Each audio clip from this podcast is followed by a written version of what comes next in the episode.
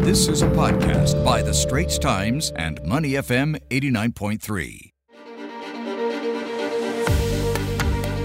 Let's turn our attention to the United States. Quite a few headlines, uh, U.S. centric headlines, that is. The latest development on the shooting incident abroad, a subway car in Brooklyn.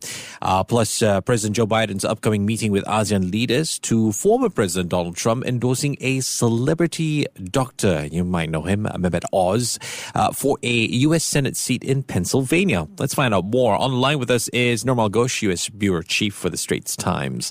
Nirmal, good morning. Uh, let's start off by that news, uh, that that shocking news out of the United States last week. A man wearing a gas mask, uh, throwing two smoke canisters, and then opening fire, shooting ten people uh, aboard a subway car on the N train in Brooklyn. I've taken that train. It's it's shocking, really. The suspect is 62 year old Frank Robert James. He's been arrested on a Manhattan street after a 30 hour manhunt. What is the latest development of this? What do we know about the suspect, and is there any motive?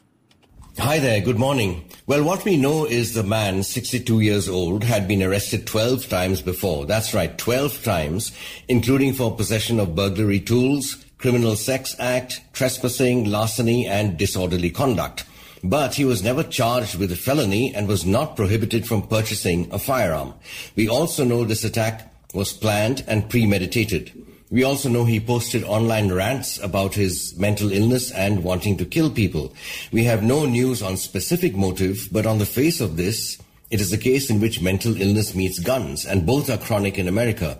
According to the National Institute of Mental Health, in 2020, there were an estimated 52.9 million adults age 18 or older with mental illness. That is 21% of all US adults. And of those, more importantly, 14.2 million adults aged 18 or older had a serious mental illness. That's 5.6% of all American adults.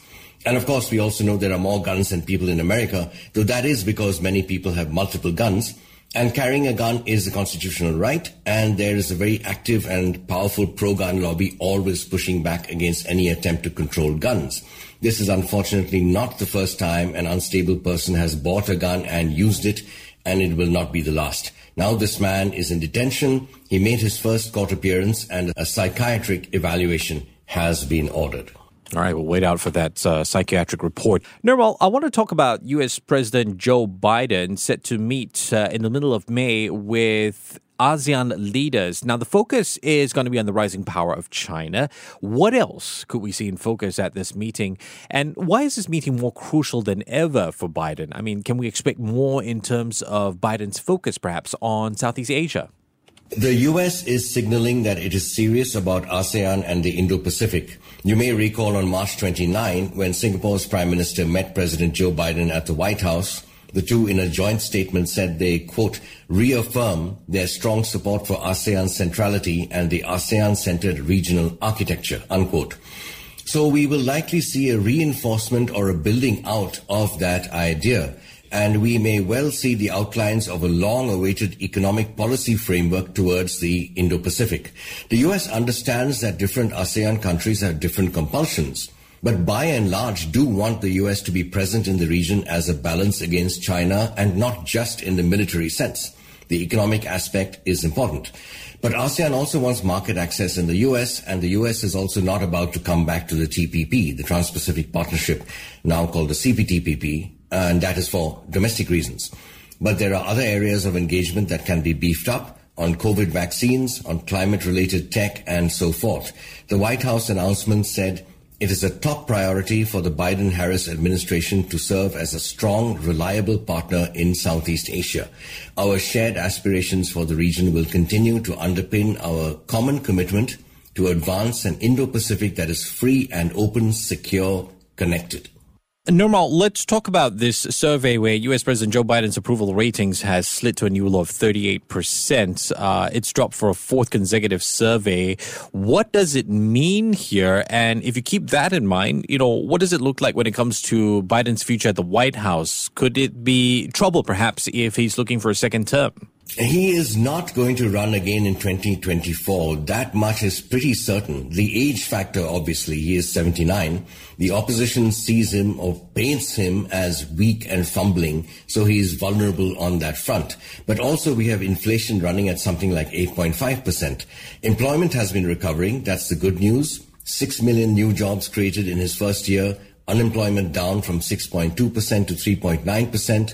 He passed a massive COVID-19 relief bill and an expansive infrastructure package, which many presidents, previous presidents had tried and failed to get.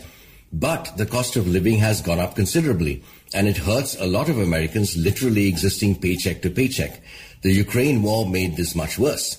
There is a general feeling of discontent and uncertainty, and the pandemic has not ended and may not actually end because new variants keep emerging, even if they are not as lethal as the earlier versions. The Democratic Party is also split within, with progressives unhappy that President Biden is not as progressive as they want. But more broadly, and this is important, in a time of such extreme polarization, the fact is no sitting president is likely to win over any significant segment of opposition supporters. Donald Trump fans are simply not going to support President Biden no matter what he does. So any unhappiness among independents and even among Democrat voters brings down his ratings. This podcast is available on our Awedio app. That's A W E D I O. Like us and rate us. And now, back to our podcast episode.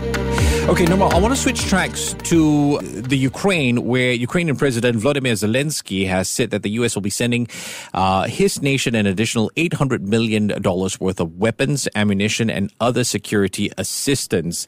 Now, Russia has since come forward to warn of consequences to the U.S. to make them stop arming Ukraine. What kind of consequences are we talking about here? And, you know, uh, will the U.S. slow down with their aid?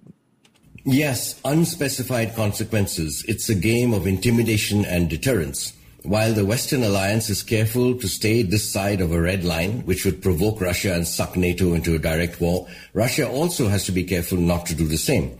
This boils down to who uses deterrence to greater effect. If Russia, say, bombs a military convoy heading to Ukraine, but still in a NATO country's territory, that breaks the red line. And vice versa, if a NATO country puts personnel in Ukraine or strikes a Russian military target in Russia from outside Ukraine, it's a very thin line.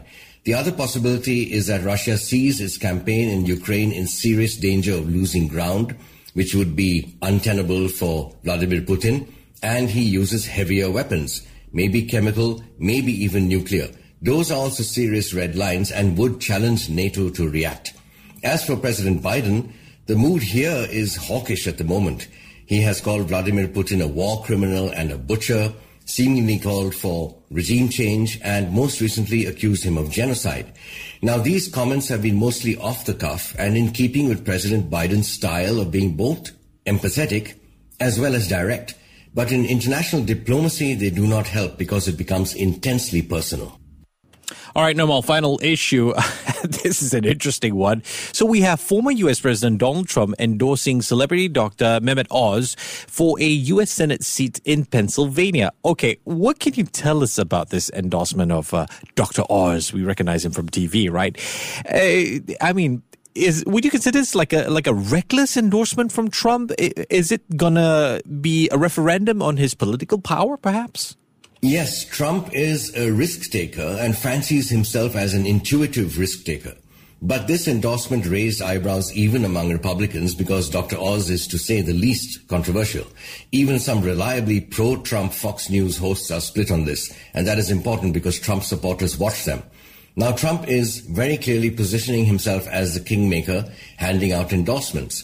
But yes, if some of his candidates end up losing, it could erode his hold on the political process and diminish his clout in the party. That would open up more space for other ambitious people.